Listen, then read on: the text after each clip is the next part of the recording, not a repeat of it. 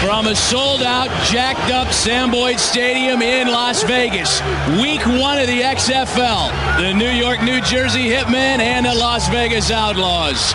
It is perhaps the most eagerly anticipated inauguration that the sports world has seen in quite a while. The creation of a brand new style football league, the XFL. Matt Vasgersian, Jesse Ventura, and Jesse, as excited as fans have been for this day to come, the guys really excited for this are those guys out on the field. Absolutely, Matt. It's the players. And let me talk about the players for a moment and the sacrifices they have had to make to play the game that they love. Many of them left jobs, they left loved ones, and they put it all on the line because practice started in November. They got paid not one nickel to go through these practices to arrive here tonight. They put it all on the line. Now, tonight they will get paid. But the thing I love about the XFL is the heart and soul that these players show for the love of the game of playing football and the opportunity of continuing to play the game they love here in the XFL. It's a night of firsts in Las Vegas, and to help us kick off this historic night, let's go down to the field with Mike Adamle. Ladies and gentlemen, he is the personification of the XFL. He is the league's director of competition. He is Hall of Famer Dick Butkus.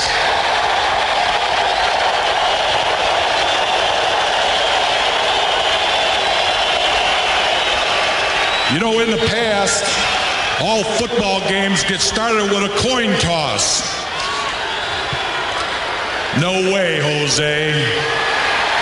Here we are in the XFL. We're going to compete for the right to choose who possesses the ball at the start of the game.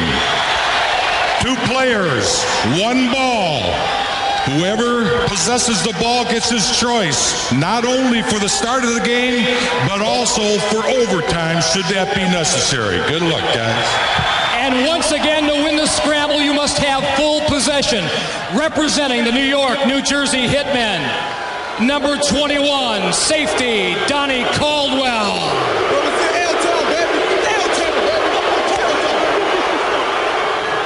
For the Las Vegas Outlaws, number 28, safety, Jamel Williams. Let's go to head referee Randy once again, once again, guys, it's going to be ready, set, and a whistle. Don't jump and go for the ball, not each other. Ready, set. Couple of safeties going to scramble for the right to possession. The hometown hero is on it, but the ball's still alive. Jamel Williams jumps on it. And the hometown guys have right to kick or receive. We haven't even started yet, Body, and the place is already going nuts. Welcome to Good Seats Still Available, a curious little podcast devoted to exploring what used to be in professional sports. Here's your host, Tim Hanlon.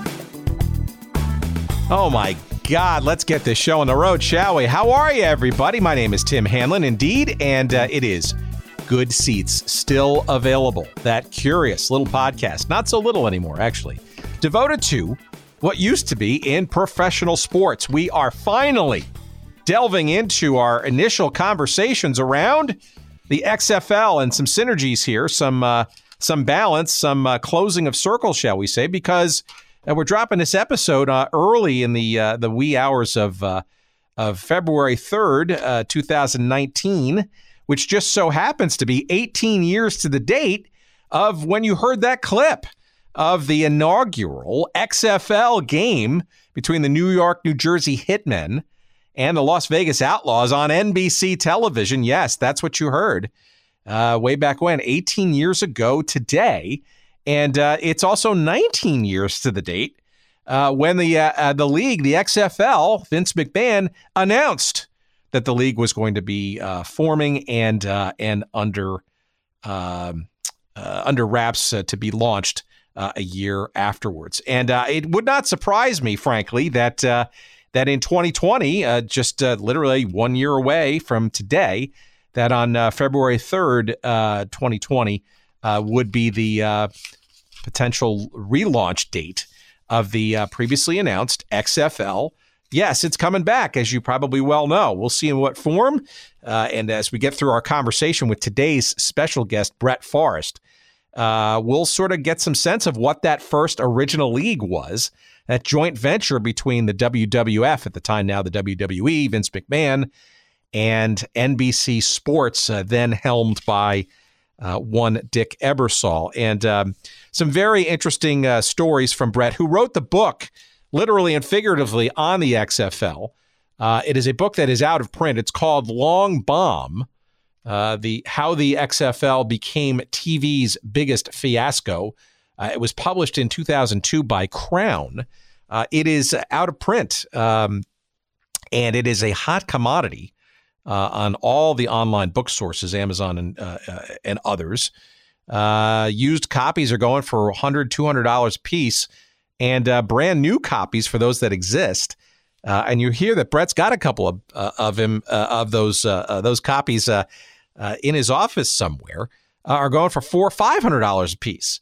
Um, uh, I'm not going to tip off the rest of the conversation, but you'd think from a marketing perspective that the opportunity to reissue that book and maybe reframe it with some some updating and maybe as a, as a as a scene setter for what the uh, next version, XFL 2.0, if you will, starting next year might look like. Uh, the opportunity uh, would be. But uh, if you uh, if you have a copy of that book, it is quite valuable. If you uh, want a copy of the book, you can of course go to goodseatsstillavailable.com, our our little website here. Search up episode number 98.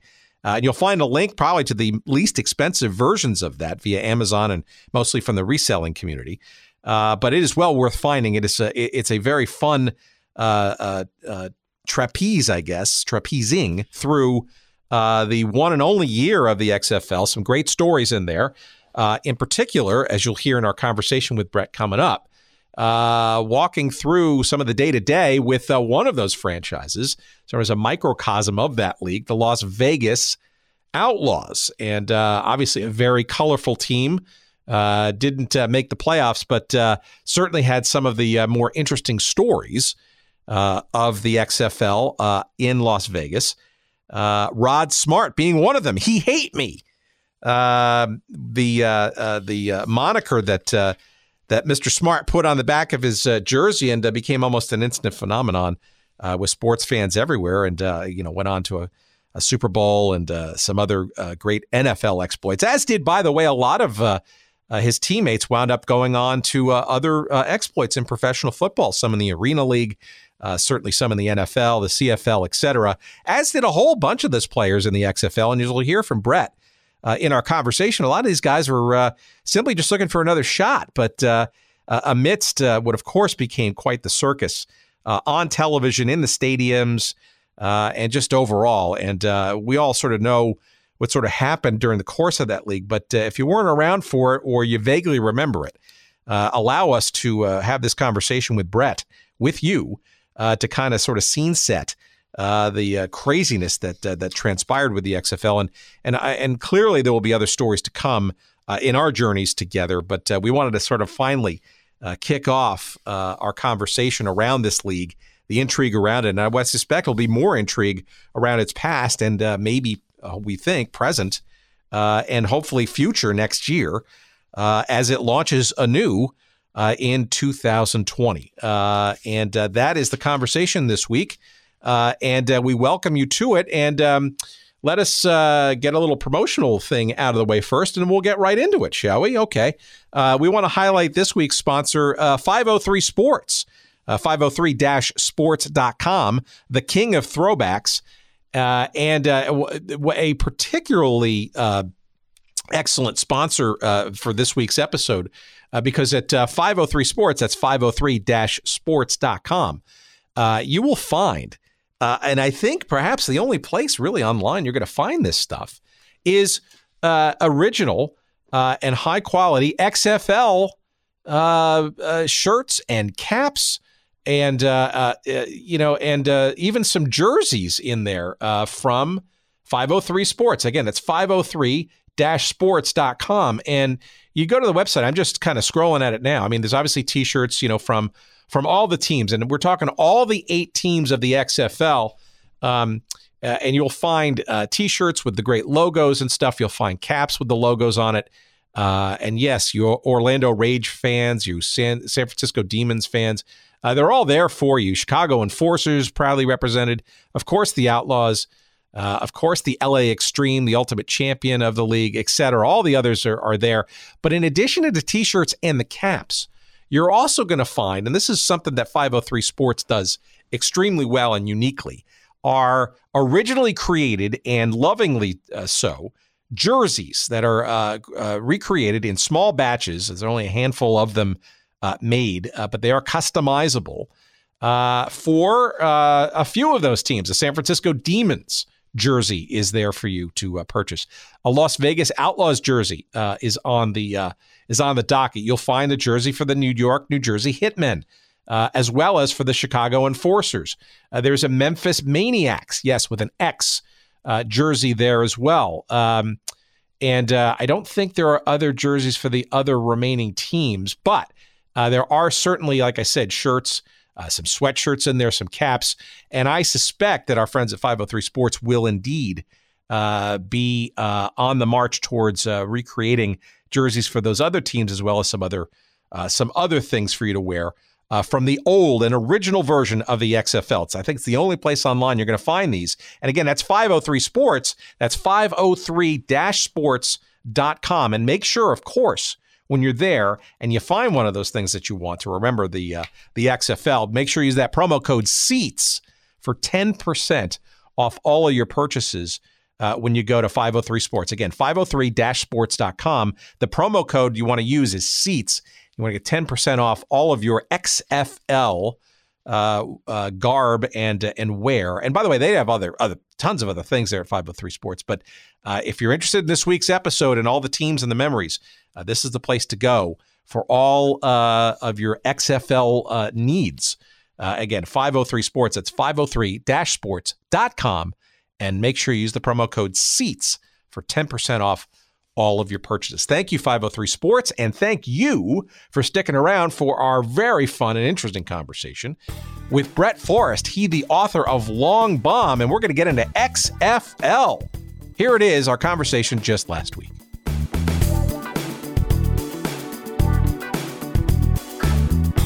First of all, you know, I think your book uh, about the original XFL, right, is the uh, the seminal work. There hasn't been a whole lot written about it, and um, uh, frankly, it, it, was probably the best narrative that I that I have seen to date. Perhaps aside from uh, the Thirty for Thirty documentary that uh, Charlie Ebersol and friends uh, did a few years back, right? But that's uh, you know in, in, a video form. Um, maybe you can give our audience a bit of a background as to um, your professional career. And then maybe sort of uh, what seems like, and I think we'll get to it in a few minutes, maybe a little bit of a long and winding road to this story. Yeah, yeah, sure. Geez this is going back a few years. This is like uh, 18 years now. It's hard to believe that that's how long ago this this uh, this thing was. Uh, the XFL, that is. Um, but um, boy, my my interest in it really. Let me, let me think. So at that time, I was um, a freelance magazine writer living in New York, and um, just doing doing whatever I could to to scrape together a few pennies here and there. Whoever was hiring uh, you know, I, I, whatever they wanted me to write about, I was doing. Uh, I was a younger guy just trying to establish myself in that world. And there was this magazine that um, that had uh, just recently been established by this guy Bob Guccione Jr. The famous name, of course, we know his dad was the founder of Penthouse, but he himself, uh, the son, was also in the magazine business. He had started Spin magazine and anyhow, he had recently um, launched uh, Gear magazine, which was uh, sort of a men's magazine, like a, a lad magazine, if you will. And uh, so I'd uh, I'd linked up with them and had done a couple of things, and they said, um, you know, we we talked about this uh, this idea for uh, a story on the XFL, which, boy, I mean.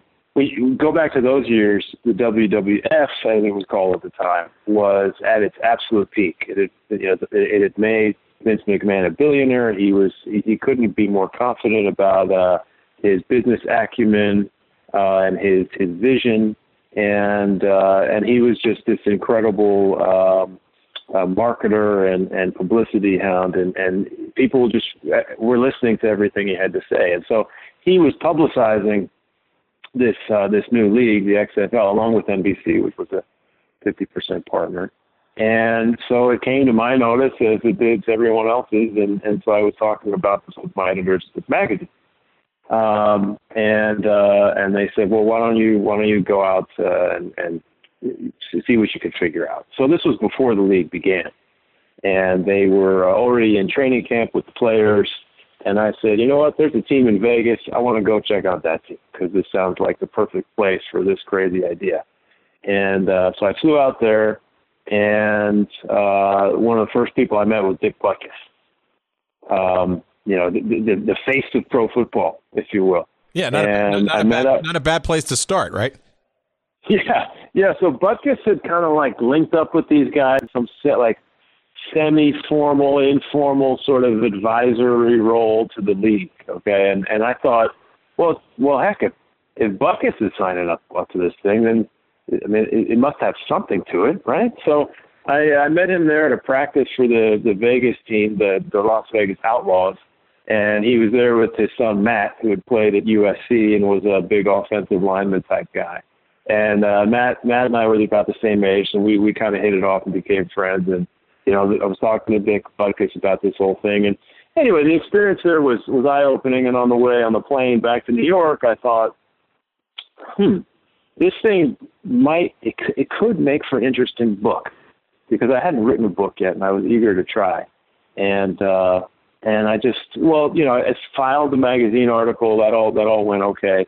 Um, and then uh, just as the league was beginning, that's when I started thinking seriously about, okay, could this thing re- support a, a, a the, the telling like a narrative at a like a longer narrative, and um, anyway, so that's sort of the, the germ of the idea.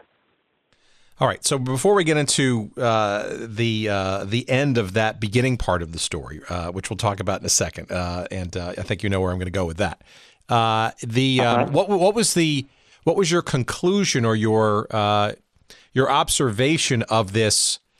Uh, I'm guessing this was around the year 2000, right? Which is the year before the league started in tw- uh, 2001.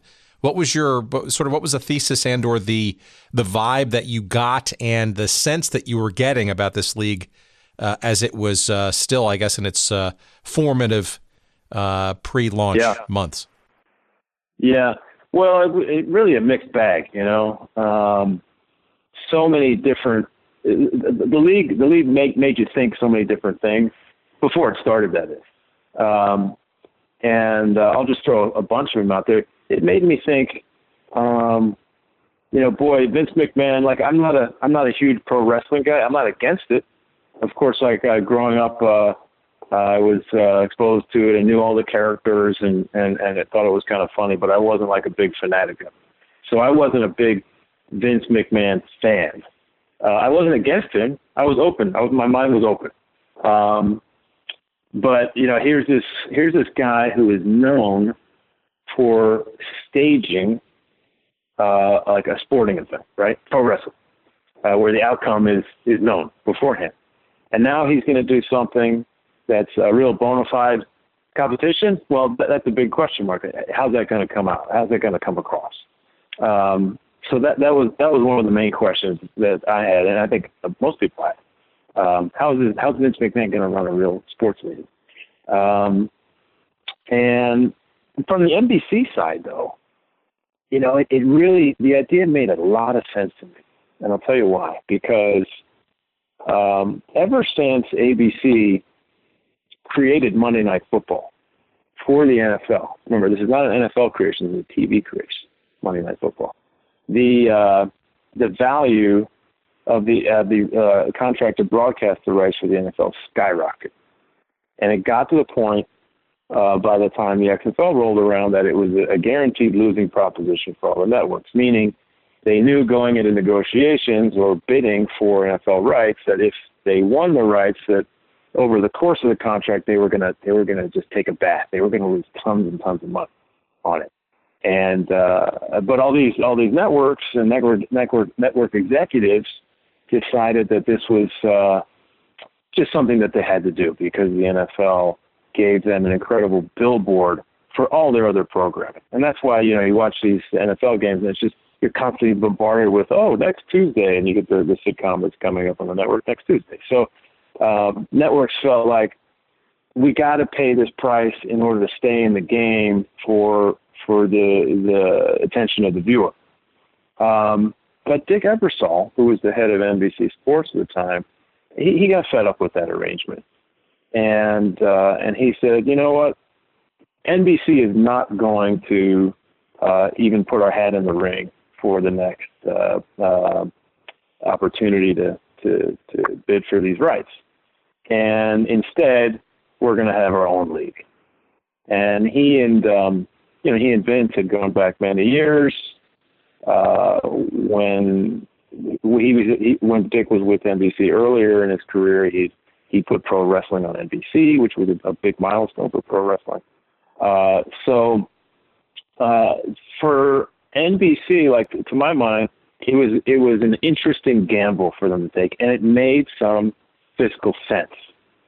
Um, so that's like from the from the business point of view. So, you know, these were the XFL uh, was an interesting theoretical idea, and I felt like it was it was worth paying attention to it.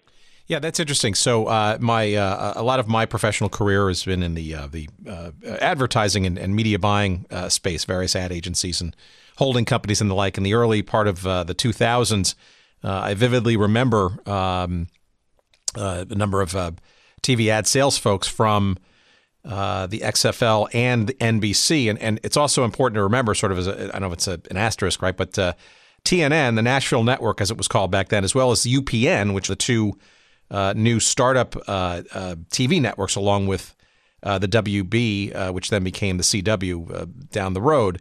Um, these were all all networks that were part of of the mixture that was going to be sort of in this promotional vein of this eight team league. And you know, I think in the hallways of the ad agency and the media buying shop that I was at, the you know, it was kind of it, it, it certainly garnered attention, right? Uh, you could yeah. not ignore, you know, despite your feelings about professional wrestling, the audacity and the uh, the just high visibility of what this thing was going to be. But I and maybe tell me if you agree. I think the question was, okay, you got our attention. What is this going to be? Yeah, that that's exactly what it was. Yeah, I mean, it was just Vince McMahon's incredible ability to attract attention um, especially back then.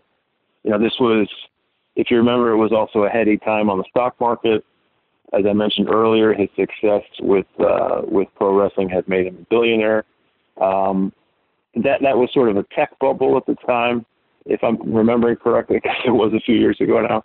Um, and and uh, you know, the XFL in some ways and I don't want to overplay this, but in some ways is emblematic of that period. Um, and and then when the XFL ultimately failed, not to you know spoil this for anybody, but uh, it, it, uh, the the economy also at, at the at similar in a similar time frame sort of it took a bit of a tip. So, um, but yes, you're right that um, people were were drawn to it as a curiosity, and they also felt like, look, if if these two parties which are you have you have one party which is has always been sort of on the the outside of of uh, respectability, if you will, the, pro wrestling, but is now this incredibly powerful economic juggernaut.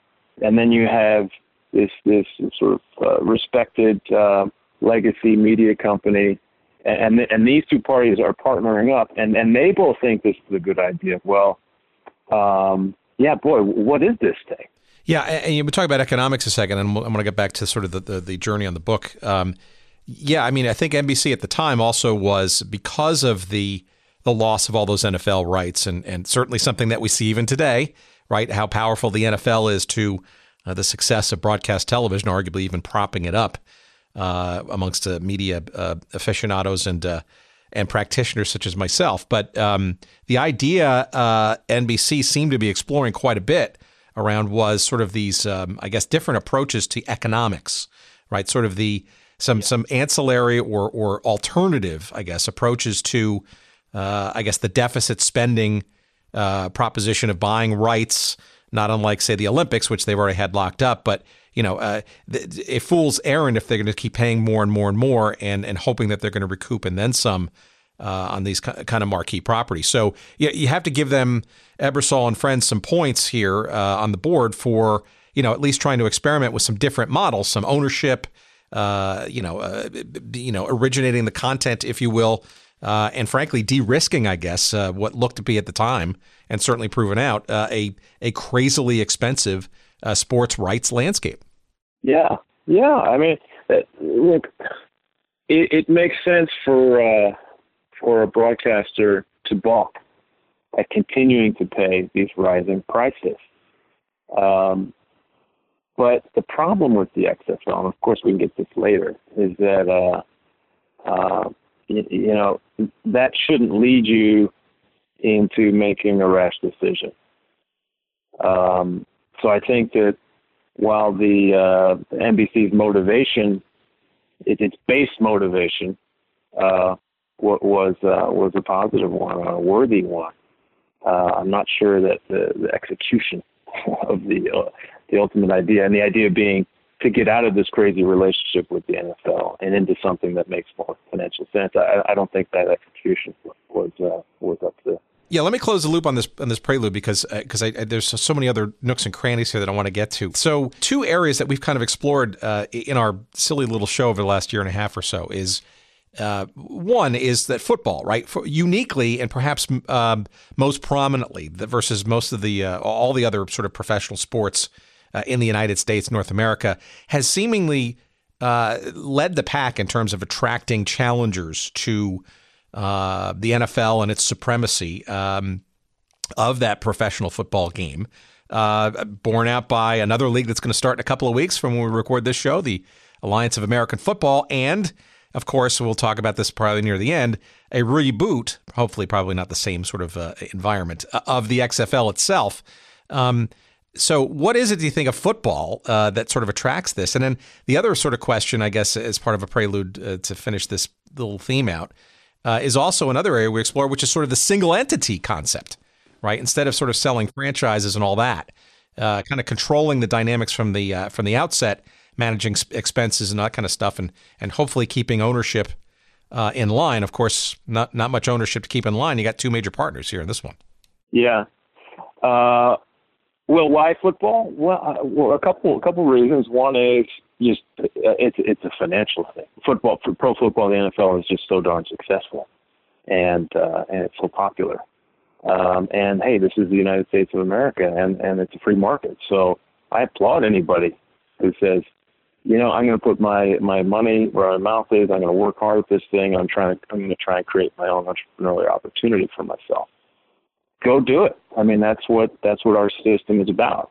Um, so the other reason, though, well, in addition, let's say, is uh, is the fact that challengers to the NFL in the past have been very successful. Um, I mean, the AFL. Um, you know, this this was so successful that it, it just became part of the NFL. Um, the USFL, uh, it, this went on for several seasons. was was very successful in several markets. I remember going to games as a kid myself with Philly, where uh, the vet was was sold out for the Philadelphia Stars, and um, and if it, if it wasn't for uh, well, I, let's let's say I'd say most people would would say that if it wasn't for our current president, uh, that the USFL would have continued for, for a number of seasons more. As you remember, he was an owner of one of the teams in that league at the time. Anyway, so the point is that people have been successful in challenging the NFL in the past, or yeah, challenging may be a strong word. They've been successful in creating viable businesses for themselves. So why not try again? Yeah, growing the pie, right? And um, yeah, and I look, I also think the single entity approach uh, is also a, a, a, and has been proven to be sort of a, a, much more prudent way for something fledgling versus sort of assuming, say, in the WFLs uh, to go to the opposite extreme. You know, in the in the mid '70s, right, which was sort of this. Um, I don't want to call it house of cards, but uh, along alongside the ABA and the and World Team Tennis and the World Hockey Association, right, that was all sort of franchise driven and uh, it was almost like the uh, the last uh, the last owner in, sort of like uh, you know dealt with the the Ponzi effects at the end. But you know, again, this case here, we've got two major entities. To your point, um, you think that uh, they, they knew something, or they had some at least some some sound economics to this. All right, so on economics, let let's uh, before we get into the the tale of the league itself, let's talk about your economics because uh, walk us through sort of you've done this story. It's in gear. Um, you know, you, you, you know they're onto something. Walk us through sort of. Um, shall we say the compensation arrangement for uh, for that little assignment, and then and also how you were able to cajole uh, an author uh, or a book publisher, excuse me, to uh, allow you to kind of take the, the long view and um, uh, start the research and the uh, investigation for a book that ultimately would become its yeah. the, the, league's epitaph, but at least was uh, was going to be a long assignment to uh, to document sort of what's going on in the first year of this league. Right. Are you are you talking about the the magazine uh, article and the payment for that article? Oh yeah. Oh okay okay yeah. So as I mentioned earlier, there was this magazine called Gear run by Bob Guccione Jr. And and Bob Guccione Jr. was known. Uh, uh, his reputation was sort of um, he was like uh, boy, how do you put it? he was uh, he he enjoyed uh, a drink and he enjoyed hanging out and uh, he he had led a bit of a jet uh, set lifestyle.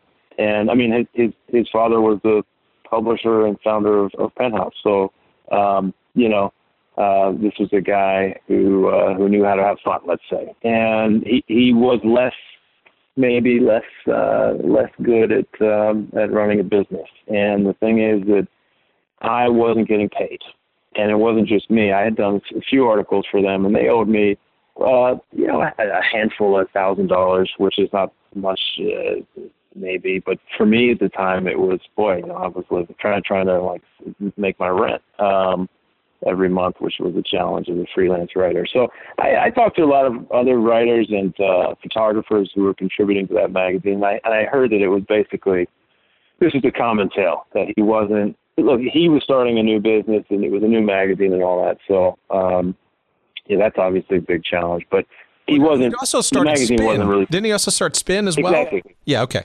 He started Spin, and, and he had actually been uh, been sort of forced to uh, to sell it, um, there were some allegations that he had sort of. Uh, yeah, I don't want to get too far into it. I'm no expert in it. It's a legal issue, but he apparently there were some harassment issues, and he so he went from uh, unloading spin to starting gear, and now he he wasn't paying anybody, and um, um, I just said, boy, um, I don't feel like working for someone like this.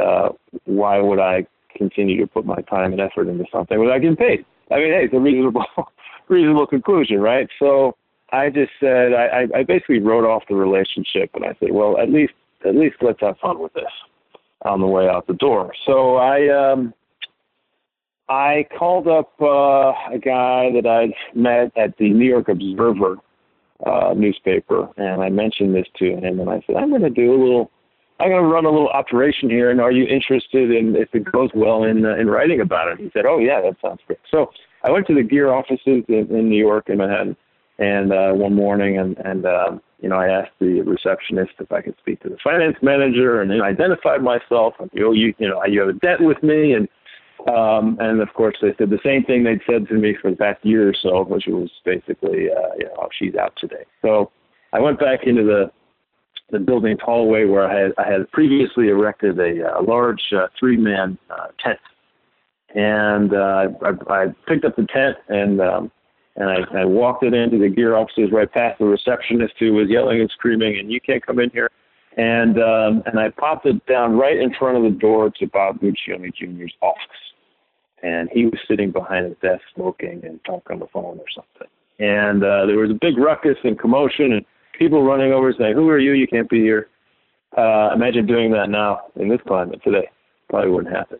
Um, but uh, so I, I set it down, and I saw Guccione look up from his call, and, and he was perplexed, and he jumped up from his chair and ran over to where I was, and uh, I had already taken off uh, a, a sweater, and underneath I had a T-shirt that said, you know, "You owe me," and it had the, to- the total on it. So um, he wanted to know who I was, and he said he got very uh, very upset, and he said he was going to call the cops. And I said, you know, go ahead and call them, man. I already called the New York Observer.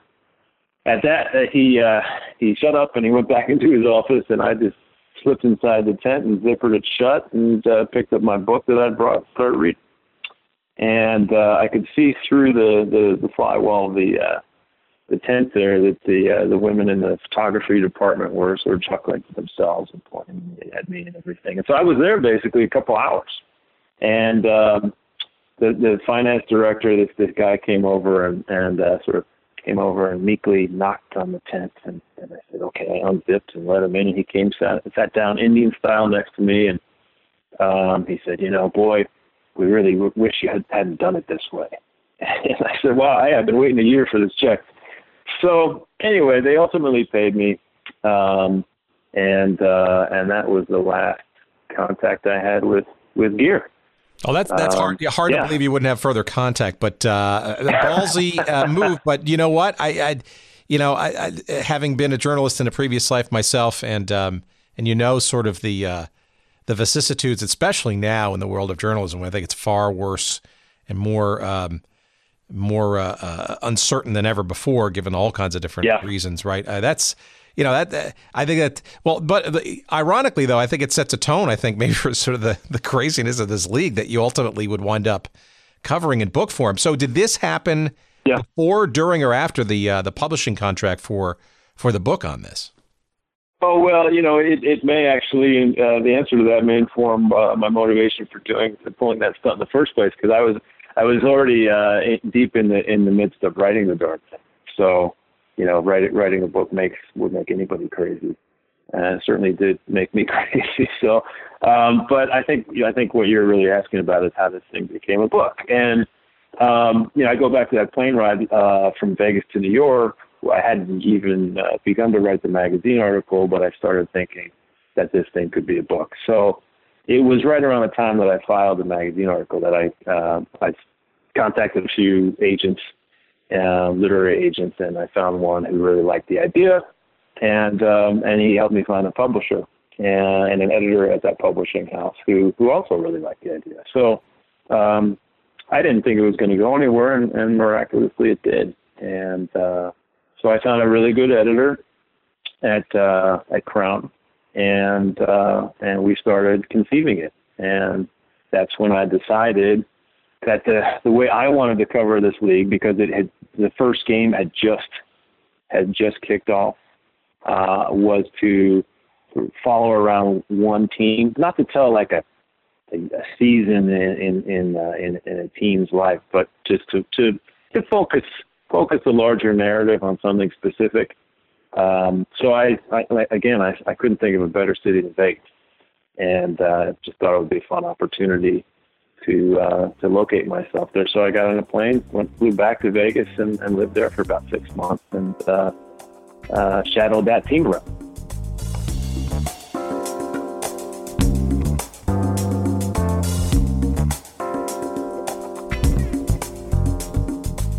All right, time for me to catch my breath, get a cool, tasty beverage, and uh, remind you, while we do so, that uh, our friends at Audible uh, are here to uh, remind you that uh, you can get a free audiobook download uh, of your choice from over 180,000 titles.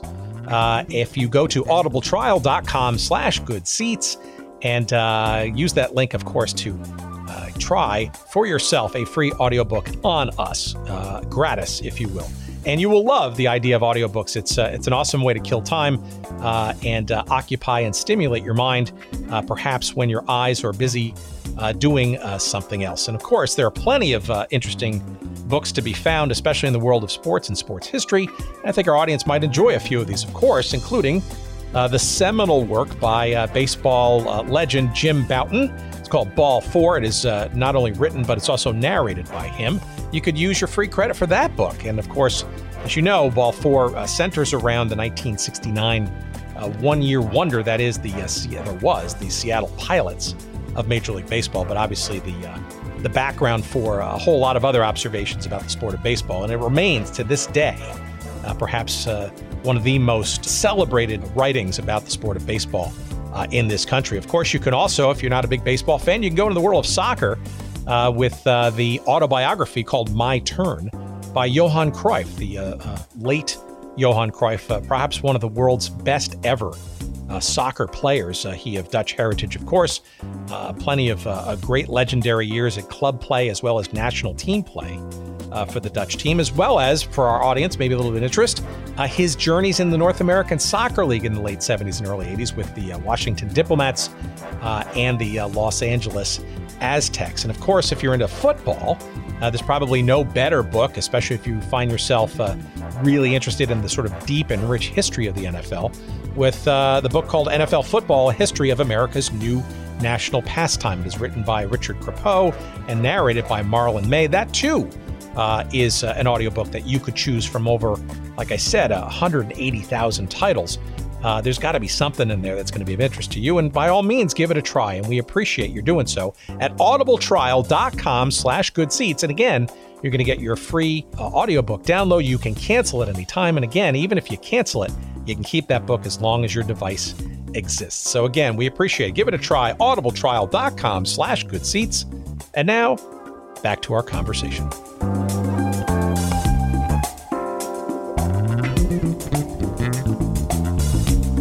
All right. Well, so walk us through some of the uh, the major uh, uh, vignettes or points that you you frame the narrative around. Um, you said that. Uh, so, were you there for the first game then, or this was after the first game? No, you know, no. This, you know, the, the uh, boy, the, uh, the the process of of pitching and and, and selling the uh, the book proposal and getting the book con- contract together, it kind of mirrored the uh, the slapdash uh, and, and nature of the uh, the, the preparation for the league itself. I mean, they they only had one year to put this thing together. I mean, this this was their own timeline that they enforced on themselves foolishly, uh, and I think it really showed in the final product. Um, and so there wasn't there wasn't much time. There wasn't much preparation. I didn't I didn't have a lot of time either. So I uh, I believe I I if I remember correctly, I showed up in Vegas in week two of the season. So I missed the first game, which as as you remember, the first televised game was actually from Vegas against the, I think it was the New York New Jersey team. Um, so I showed up in the in the, uh, the second game and just started going to practices there and started trying to trying to meet the guys and the coaches and uh, and also see, I was fielding um, letters from uh, from Vince McMahon's office threatening that they're going to shut down my book and all this stuff. So it was it was just you know I I jumped out the plane and, and the uh, the parachute came out and I just landed wherever wherever I could. All right. So what were you thinking as you were on the plane going there? Right, because you had seen like the rest of the nation uh, the the first game on NBC and a few of the other ones on the other networks.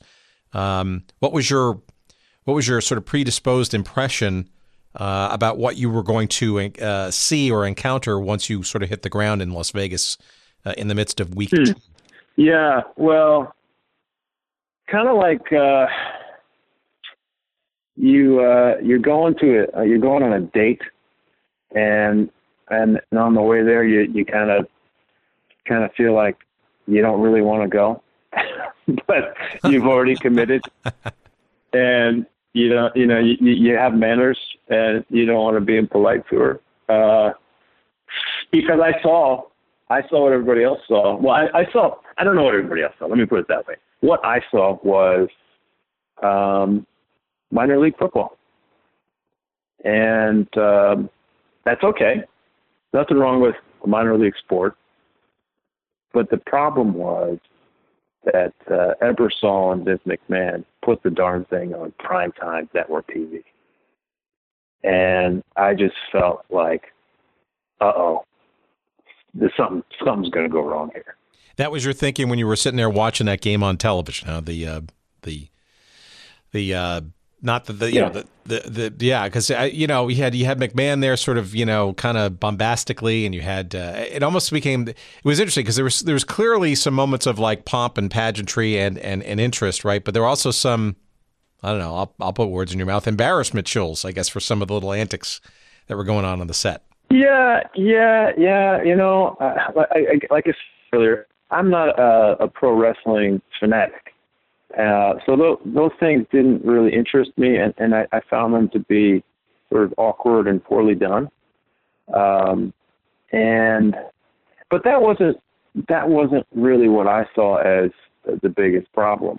Um, and I mean, look, just as a further background, so I grew up in a sports household. My father was a sportscaster, and he had worked for local stations in various cities in the U.S. And then he ultimately worked for ESPN, and he was a reporter, like a, a field reporter out in the field for Sports Center for a number of years. And growing up, I carried gear on his crews, so you know I was I was in this whole sports TV thing as from the time I was a kid, and I was a big sports fan. I grew up playing sports, um, and I, you know I felt like I wasn't just uh, a regular old fan, even though I was that also. I I, I felt like maybe I had I don't know I don't want to, to boast here, but I felt like maybe I had just a touch more acumen when it came to this issue than than others may have. And what I saw there was, oh boy, because you can you can lather it up with all kinds of pro wrestling style um, vignettes and, and, and made for TV moments. Um, that and, and if those if those go terribly wrong and, and it's very awkward, if you have a good fundamental product, it doesn't matter. And what I saw was that the product they were selling, which was not the vignettes, the product was the football. That that the product they were selling just just wasn't. It didn't match the level of a prime time telecast. That's what I saw in that first game. And and I, when I was on that plane going to Vegas, I said, "Oh boy, okay." So I just signed this book contract. It's my first ever book contract, and man, did I make a terrible mistake here. Well, th- but but that said, was there at what point, either on that plane ride or, or, or during the I don't know the the ongoing story that unfolded in front of you, to just say, wait a minute, this this this could be a potential disaster, and and I might have a front row seat in this, and actually be more interesting uh, as a book. Yeah, I mean, I guess I guess somewhere toward the end, but but it's hard to have that perspective. Um, because uh, uh, I think in this instance, primarily because there was this um, wide, soft underbelly of the league's experience where it was just, it was just sort of pathetic. It was, it was like the whole middle of the season felt like to me that uh, it wasn't a big train wreck. It was just kind of, it was just kind of boring, and that's the worst so it was hard for me as um, as someone who was just kind of like starting out and trying to figure out how to how to tell longer stories. It was hard for me to see how, how I could recover this thing. All right. Well, so you get there. You you have the intestinal fortitude to show up, and and so what what in your mind was sort of your path for the narrative and the story, or did you kind of want to let sort of things settle? What was sort of your, I guess at the at the time, sort of your blueprint or your uh, your starting point to kind of gather enough of uh, of what was going on with this team and the league to kind of get into a narrative, or were you? Was it largely an exercise in? This is more of a process question. Was it more largely an exercise of just getting to as many people uh, and uh, events surrounding it at the time, and then sort of let the story kind of maybe uh, present itself to you? Well, the story was ongoing, and, and, and no one knew what it ultimately was going to be. Certainly, I didn't know. Um, so it was just a matter, like you said, of, of trying to talk to as many people as you could. And uh, I had, I felt like I, I, what I was trying to do initially was to tell, tell the larger story of the league. That was that was the, the A story, and the B story was to find a guy or two on the Las Vegas team uh, who could be emblematic in some way, um, or, or or just who had a cool story and there's an interesting yarn. Um, because uh, there, there were a lot of interesting guys in that league. These were these were the hodgepodge of guys who um, who who had had a cup of coffee in the NFL and were trying to get back, or maybe they were a bit older, maybe they'd been injured, uh, and then there were just there were young guys who had uh, come out of division division uh, two or three football, uh, for example, and, and had gotten passed over and, and saw this as as their way uh, their their audition tape for the NFL. So yeah, there were a lot of interesting interesting people in that league. Um, so for me, just looking at it as a you know canvas, um, you know, it was like um, trying to try, trying to talk, trying to find that story or those personal stories on the Vegas team uh, by getting to know some of these guys, but also just just keeping keeping a, a watchful eye on on all events XFL more broadly, um, because yeah, like I say, when you're when you're in the middle of something like that, you don't know you don't know what the story is. Uh, because it hasn't told itself yet. It hasn't happened yet. It, it is in the midst of happening. So you just got to keep your antenna up and, and follow your instinct. And if you feel like you see something developing that could be interesting, you hop on a plane and you go try and talk to that person. Well, okay, so let's talk about one of the signature ones, right? Uh, in many respects, you kind of uh, uh, stumbled into uh, uh, one of those players, perhaps the most, I guess, even still to this day, most memorable names and players and stories uh, in the uh, in the in the form of Rod Smart. They are playing for uh, for the uh, the Outlaws. How did how did that part of the conversation and that part of the narrative come into your uh, into your purview, and how did you kind of know to center on him a bit? Maybe that first game had uh, something to do with it. Yeah, no, it was it was it wasn't even up to me. It was just so obvious that this guy was the guy. Um, yeah, like you said, I just totally, I completely got lucky that he happened to be playing for Vegas, and that was the city I chose.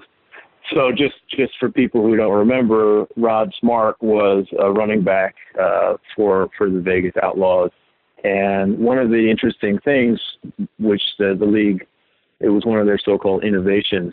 Um, one of the things that they allowed players to do was instead of putting their last name on the back of the jersey, they could they could put basically anything they wanted as long as it was approved by uh, by the league. You know, the, the league didn't want anything, uh, uh, any obscenities or, or anything like that on the back of the jersey. So, um, so anyway, Rod was the guy who came out in the first game in the back of his jersey and said he hate me, and um, that just boy that fascinated everybody because they wondered, you know, what, what the heck did that mean, and who is this guy? And like you said, he, I got lucky, and he was just the guy, the running back on the on Vegas Outlaws, and so I knew I got to focus on this guy. I got to get to know this guy. And um, I did get to know him, and he was a, he was a very interesting, uh, friendly guy. Um, he uh, well, I spent I spent a lot of time in, in Rod's apartment in Vegas, and it was hard to it was hard to find time with him because he was um, well. Let me just say he was the ladies in Vegas found him very attractive, and he uh, he had this um, he had this little bit of fame, you know, which was very cool to see him enjoying it. Um, he he was generally uh, in good spirits all the time, um, and I just wanted to spend as much time with him as I could. So I, I was I, I would try and make plans with him by phone. He was very elusive.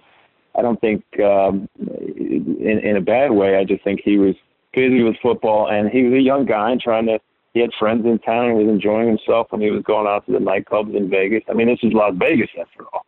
And uh and here he was in the national spotlight to some degree. So um when I did find time with him I, I found him to be very open and like I said, very friendly. And he told me an interesting story about how he came up with this nickname. Which he, he subsequently altered when he told almost everybody else uh, so I felt like the the true story of it never really got out. I did include it in the in the book, but it was it, it really was. Uh, it came down to tryouts for the team, and he was on the bubble. He'd gone to Western Kentucky, which, if you remember, that's where uh, Jim Harbaugh's dad coached for for many years, Jack Harbaugh. Uh, in fact, Jim Harbaugh's first job was was uh, as like uh, a recruiting a recruiting hand at Western Kentucky. Um, so it, was known as a good program, but um, anyway, Rod was not a highly sought after guy. That's why he ended up in the XFL in the first place. And on one of the final days of training camp, he was on the bubble, and he heard word that the coaches were going to cut him for the Outlaws, and that it, it just came into his mind. This phrase, like he hated me. He meaning the coach. And it took uh, a, a, a play in the last scrimmage uh, to keep him on the team. He uh, he he returned a punt or had a long run like you know 80, 80 90 yards for a touchdown. The coaches decided, oh, we got to keep this guy. Um, but it was it was great hanging out with Rod, getting to know him. I also uh, he's from Lakeland, Florida, and uh, I when when the when the Outlaws played down in Florida, I went I went to his hometown and I met with his mother. I spent an afternoon with her, and boy, was that a was that an interesting story. She had a um, an anklet, like a bracelet from uh, uh, the local authorities. She was on some sort of probation. There was some so there's some convictions for uh, for uh, drug trafficking in her past, and you know, it was a but she was very very proud of Rod, and and uh, anyway, I spent a nice afternoon with her. She was very very uh, welcoming and a nice lady, um, and it was great to see Rod go on. Rod went on and played in the Super Bowl for the Carolina Panthers. You know, he had a he had a four three four five year uh, career in the NFL, so um, you know the XFL did uh, did very well by him.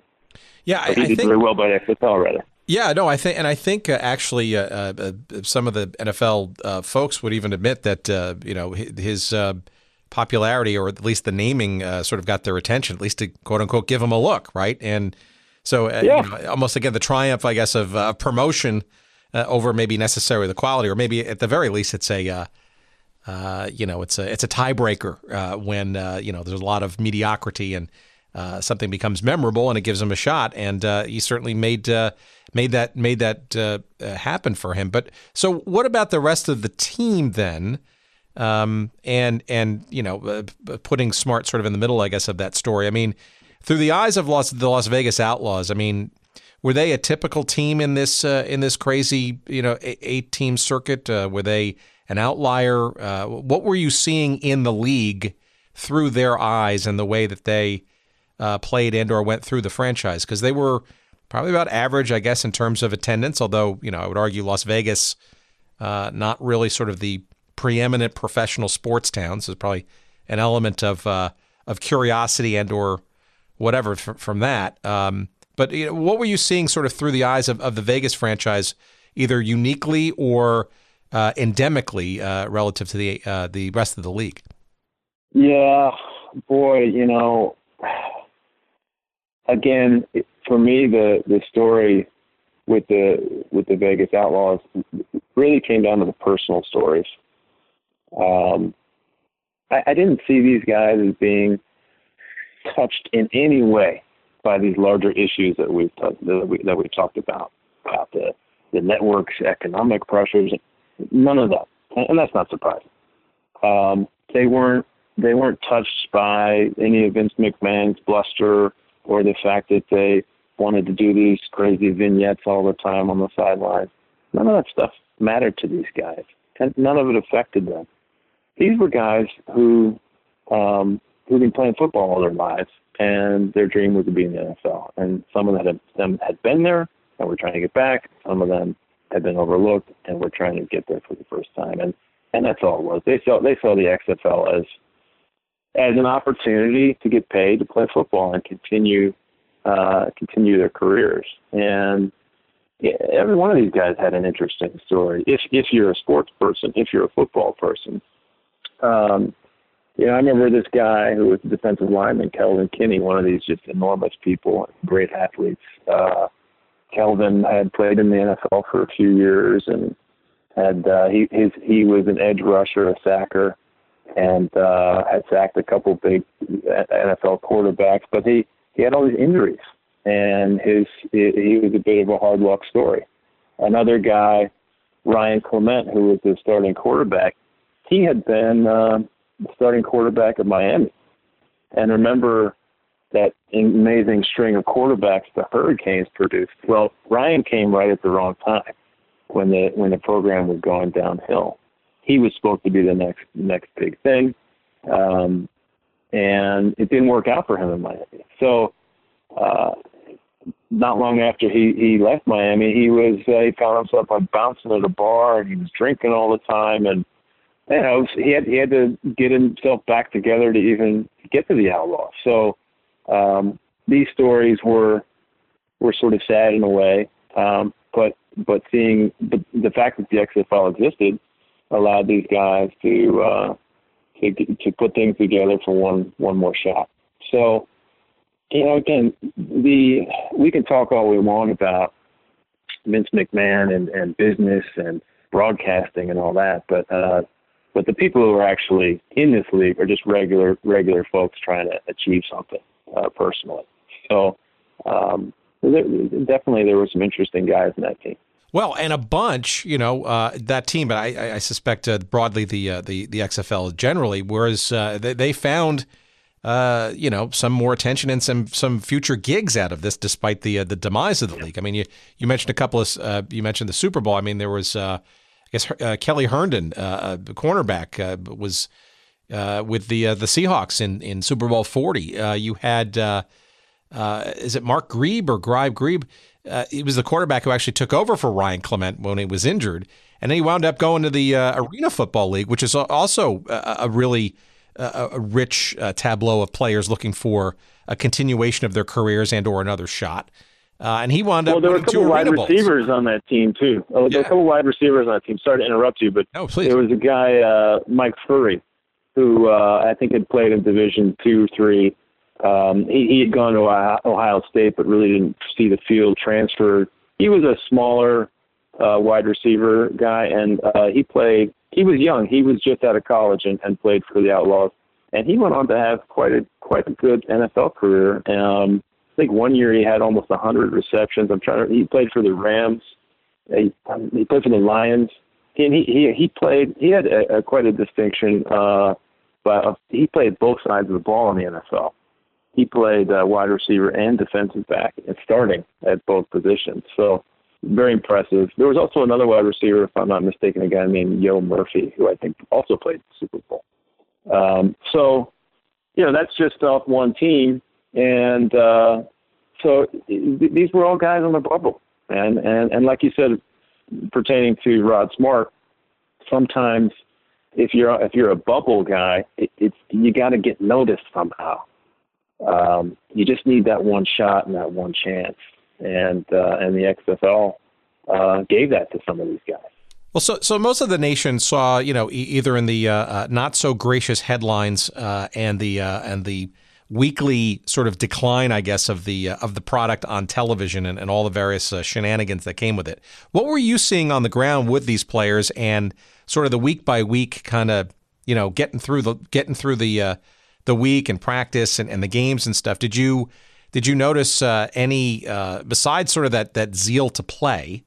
Um, did you get any sort of broader sense of either uh, excitement, encouragement? Um, you know, were they pushing those distractions of the the circus tent component of all this league away and just trying to focus on the game, or you know, did you notice any sort of uh, change perhaps in in all of the the team, the players, the the coaches, the the the ownership, or the the stadium personnel, whomever, about sort of um, maybe this. Uh, I guess it seemed to be a from an outsider's perspective a, a slide, I guess, into uh, just abject craziness uh, by the end of all of it. Right, right. Yeah, I think anybody who's played on a team um, and has had, and has taken it seriously uh, would would understand that that uh, the path of the players on this team is really no different from uh, from what what we may have experienced, even like say on a youth level. Just it's just more pressure and uh, a little bit more desperation, given the fact that these guys are trying to make a living at this thing. I think that um, you know when I said earlier that this high level these larger issues didn't really affect these guys. The one thing that did affect them as the season wore on, and then and and they like everybody else were reading um, about the ratings going down. Uh, the one thing that did affect them was the prospect of a second season. Is this thing going to last? Because NBC had signed on for, I believe, three years of this thing, um, and there were whispers like this thing is performing so poorly in the ratings that NBC might just opt out. And uh, for these guys, that meant a lot. Like, are, are we going to have a job next year? Um, I think most of the guys enjoyed it. they enjoyed playing in the XFL. It was I mean, what, what's the alternative? It's not like there's a minor league. It's, it's not like there's a triple A, double A ball like in like in baseball. Um, there's the NFL. Yes, there's the CFL, but in the United States at least, um, you know, you had the Arena League. In terms of how the how the players are treated, how they're paid, the just there's just the level of everything was was pretty high, um, and I think these guys enjoyed it. By and large, they enjoyed playing there, and, and they were eager to to uh, for for a second season. So when it began to seem like it was possible that there wouldn't be a second season, that and I think there was um, you know general I don't want to say despair, but you know guys guys weren't happy about that prospect. What did you uh, maybe just a, a, quick sort of uh, catalog of some of the more uh, eye-opening things, uh, either uh, happy and amazing, or or just downright depressing and or sordid uh, that you saw in your travels. I suspect that you were in the stadium for a couple of games, that you were on the road occasionally with the team. You were kind of saw some of the players and the um, coaches and the organization kind of sort of in their downtime. Um, any things that kind of stand out in in that uh, uh, in that day to day that um, you know maybe reminded you that uh, perhaps this is going to wind up being a pretty darn good story in the book form? Well, you know, look, you got to remember this is this is quite a number of years ago now, so it's hard to remember all of those uh, poignant details. And I think whatever whatever there may have been, it, it probably in the book there. But uh, not not to uh, discount your question. Um, I think there, there's some things that come to mind. For example, Ryan Clement, the, the quarterback. I, I really, uh, I really liked Ryan. I thought he was uh, a good, a good guy trying to achieve his dream and it just seemed to be slipping away from him again. And that was, you know, that was painful to watch. And he also had um, a girlfriend or fiance who was uh, who was very invested in his his future and his success.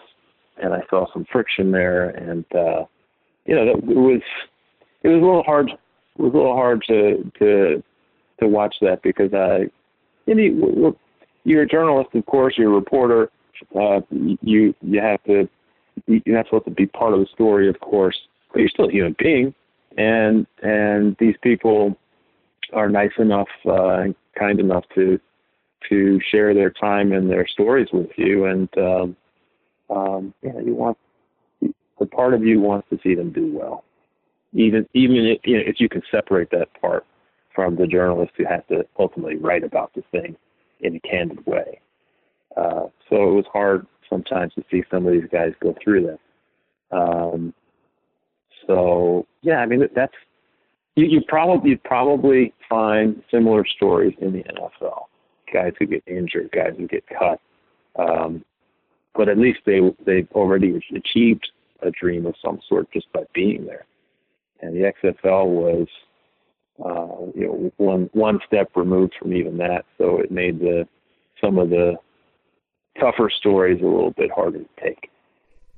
Right, so by the time the million dollar game comes around and the, and the, the Outlaws didn't even make the playoffs in an eight team uh, league, which obviously tells you uh, quite a bit. Right. Um, right. Wh- what was your your and your editors uh, thinking about what uh, this story was about and or um, you know what you uh, how this book sort of was going to was kind of look because because I, I, think to just to just about every outsider, right? That million dollar game was kind of like almost like a relief to kind of get it out of the system, got to follow through with it. Yep.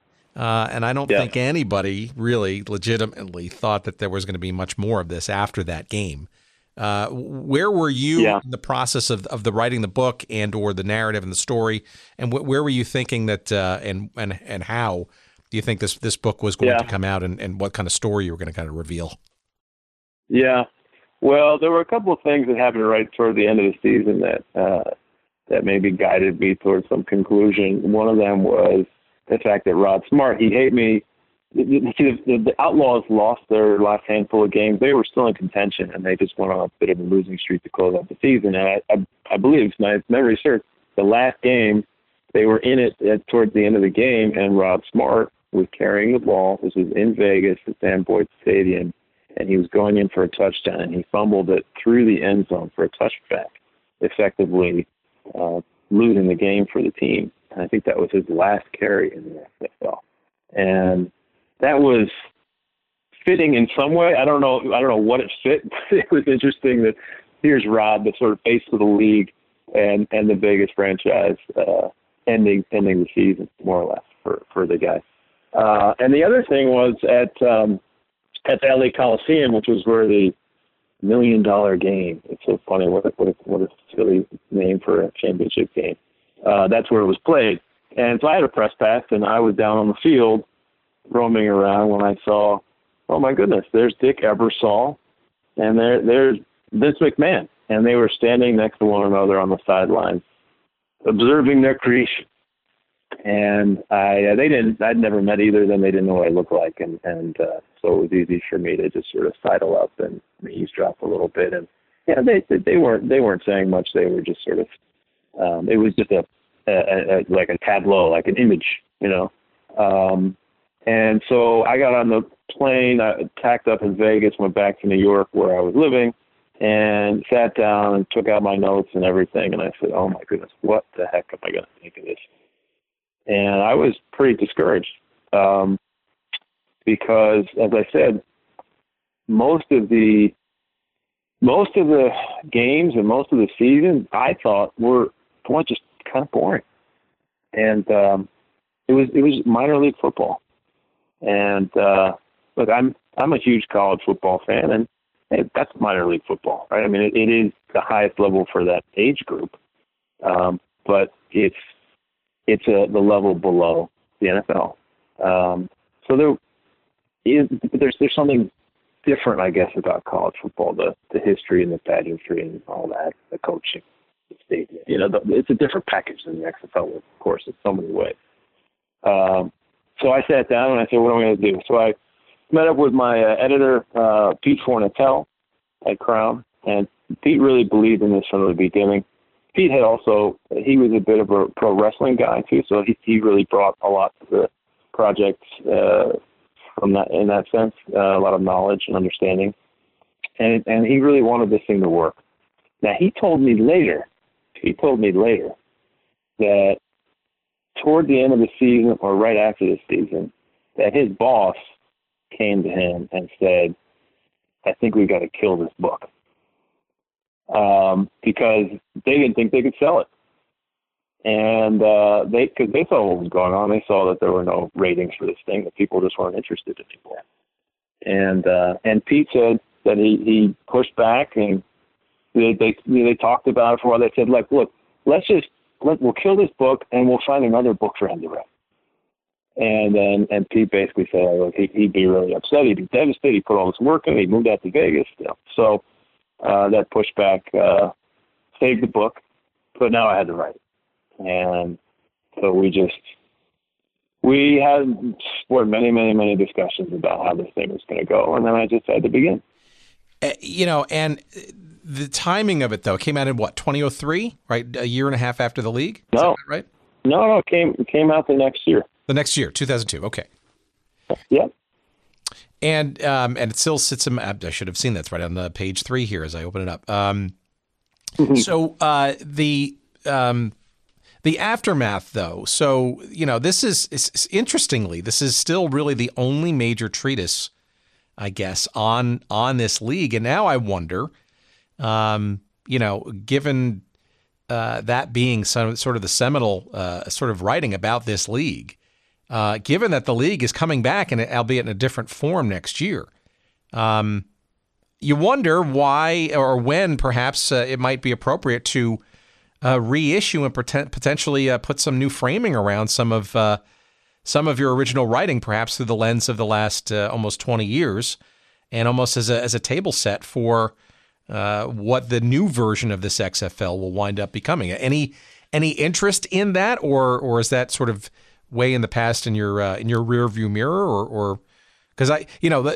I, suspect that there's going to be some general interest and recollection and perhaps some uh, shall we say revisionist history uh, as the new one gets going. Mm-hmm. Well, listen, I I think you some of the words you're using are a bit lofty for this this silly little book I wrote many years ago, treatise. I mean, listen, you're being very respectful, and, and I appreciate that, that, and thank you.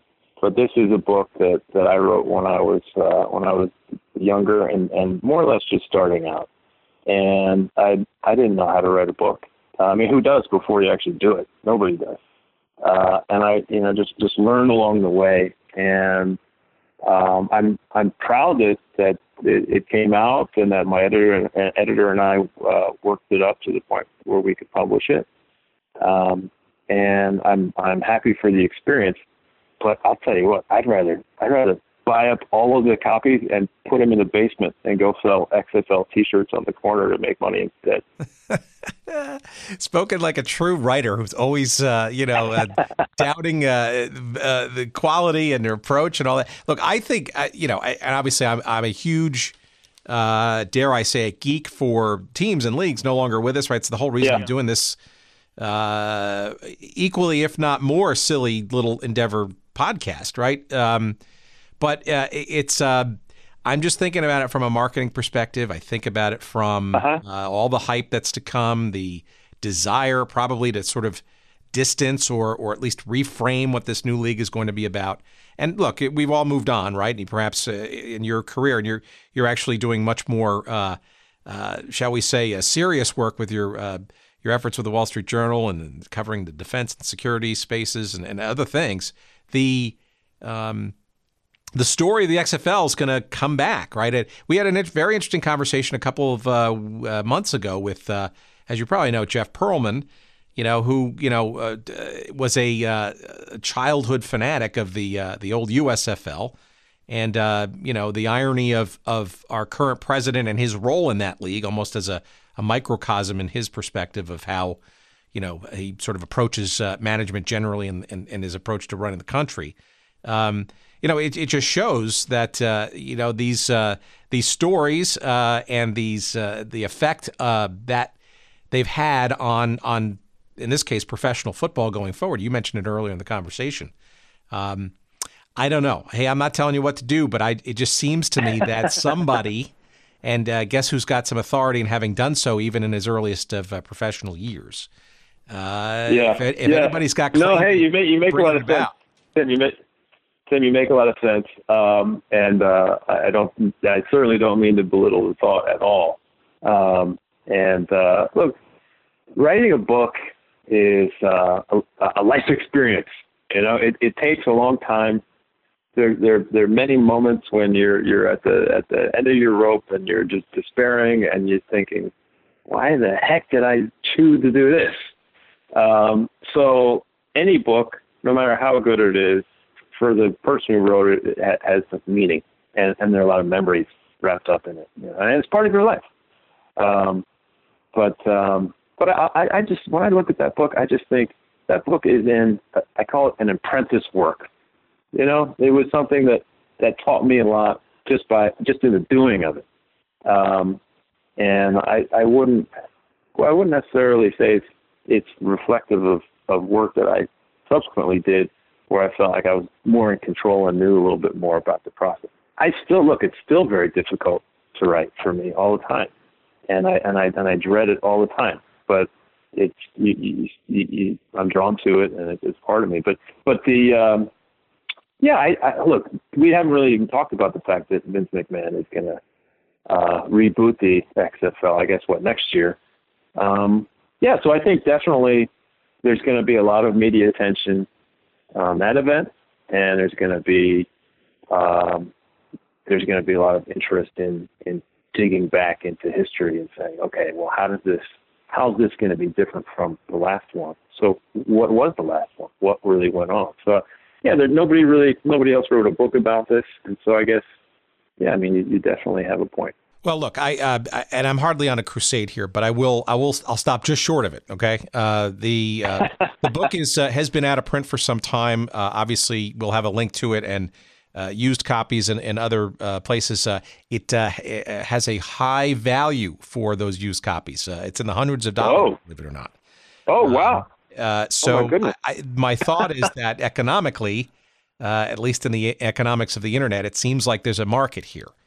Uh, it's the only reason. Who I knew? I mean, I, I have a, a bunch in a in a box in the closet here. Maybe I can, you know, make a little money. Well, again, you've got. I, I see. I'm looking at Amazon, our partner here for for selling books. I see uh, uh, uh, new versions going for five hundred and thirty two dollars and twenty six cents. No, and no, used used that's copies, impossible. No, I'm telling you, and the used copy is 121 bucks. So there's something Who is to buying it. these things for that much money? Well, maybe Who after possibly be? maybe after listening to this episode, you're going to get a few more inquiries. So all I'm getting at is that. Uh, so if you call yourself a fan of pro football and you remember the XFL and that uh, the train wreck of a league it wound up becoming on national television.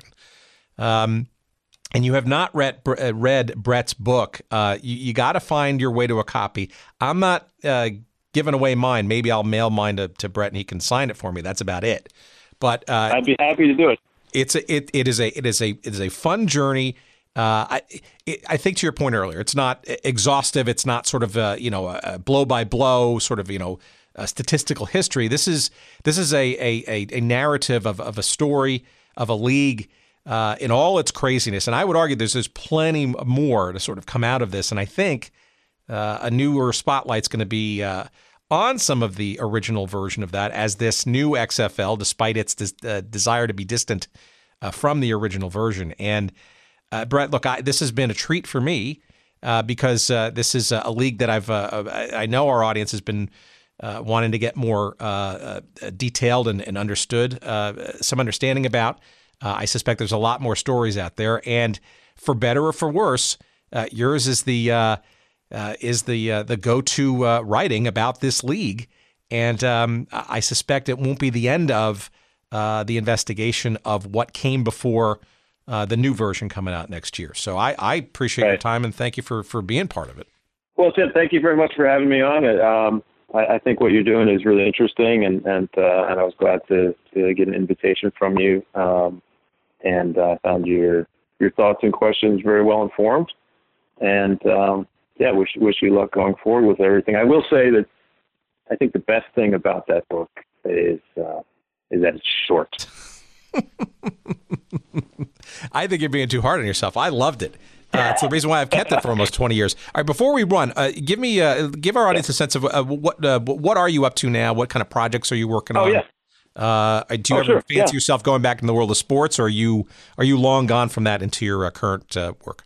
Oh, I'm not. I, I, hope I'm not long gone from anything. I like to keep an open mind, and I'm always looking for a good yarn and good story wherever it may be. Uh, I, uh, boy, so after that book, just just real quickly here. So I um, I I lived abroad for about a decade. I lived in Russia and Ukraine and Brazil, and I became more of uh, like an international correspondent, if you will um, and still writing for magazines. And then I uh, came back to the U.S. and I hooked on with ESPN and I started writing for their magazine. I worked there for a number of years, and um, and another book came out of that experience as well. That was a book about uh, match fixing in global soccer. Uh, it's really a crime story. Uh, focusing on uh, Chinese triads and Singaporean match fixers and how they upended the game throughout the entire world and, and, and about um, an Australian guy who was the head of security at FIFA at the time, who was uh, a longtime cop who had also been a director at Interpol, who was chasing these guys down. So uh, that was a really interesting story. And a couple of years ago, I left ESPN to take a job at the Wall Street Journal, where I write about national security it sounds very serious and important. Again, I'm just looking for good stories and good uh, good yarns and, and things that uh, you know, have real importance and meaning. All right. Well, we're going to leave you uh, in this conversation, and again, thank you for it. With the uh, the notion of uh, the continuing yarn of the XFL, and um, I don't know, sleep on it, Brett. I, I, I think there's still something there. I will. I will.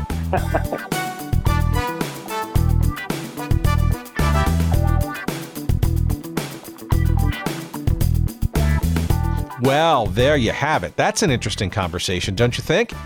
Uh, I, you know, the XFL is uh, something that uh, continues to intrigue me, and I think is only going to get more interesting uh, in the months in the lead up to the uh, relaunch uh, of the XFL this time next year. And look, what's coming up next week is even yet another challenger league, the Alliance of American Football, founded by the son of the uh, one of the co-founders of the original XFL, uh, Charlie Ebersol. He the uh, son of Dick Ebersol, the uh, one of the main characters in this original XFL story. So uh, some interesting uh, circularness in the, all of that story.